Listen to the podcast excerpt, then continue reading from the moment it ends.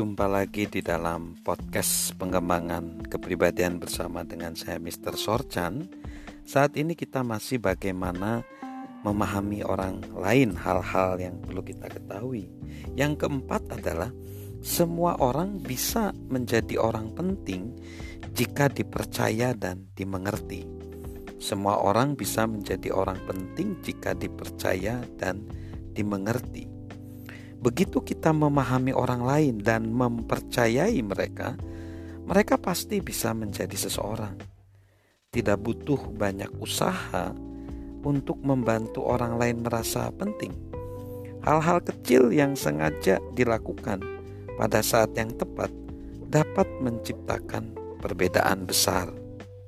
Misalnya, saya sering melakukan itu, saya mencoba memberikan ucapan terima kasih kepada orang yang menyapu di tempat kerja saya, orang yang membersihkan lantai. Kadang saya beri mereka ucapan terima kasih, kadang saya beri hadiah-hadiah kecil yang membuat mereka merasa penting karena pekerjaan mereka membantu di tempat saya bekerja. Nah, kapan terakhir kita berjuang untuk membuat orang lain merasa istimewa, seolah-olah mereka itu orang penting, meski itu membuat kita merasa tidak nyaman.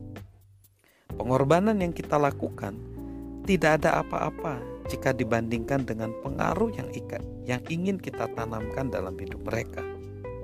Semua orang yang kita kenal dan temui memiliki potensi untuk menjadi seseorang yang penting dalam kehidupan orang lain yang mereka butuhkan adalah dorongan dan motivasi kita untuk membantu mereka meraih potensi yang tertinggi.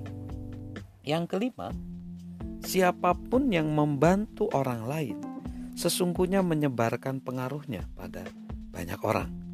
Siapa pun yang membantu orang lain sesungguhnya menyebarkan pengaruhnya bagi banyak orang.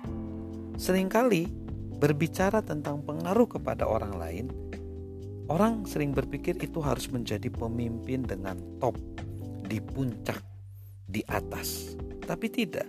Sebenarnya ketika kita membantu, membantu seseorang, kita sebenarnya sedang mempengaruhi orang tersebut. Apa yang kita berikan pada satu orang akan meluap ke dalam kehidupan semua orang yang dipengaruhi oleh orang itu pengaruh selalu bermultiplikasi.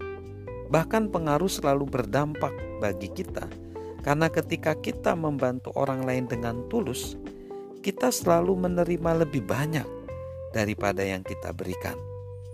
Ketika orang lain membuat ketika orang lain membuat kita merasa istimewa, kita biasanya sungguh-sungguh berterima kasih hingga kita tidak akan bosan menunjukkan rasa terima kasih itu.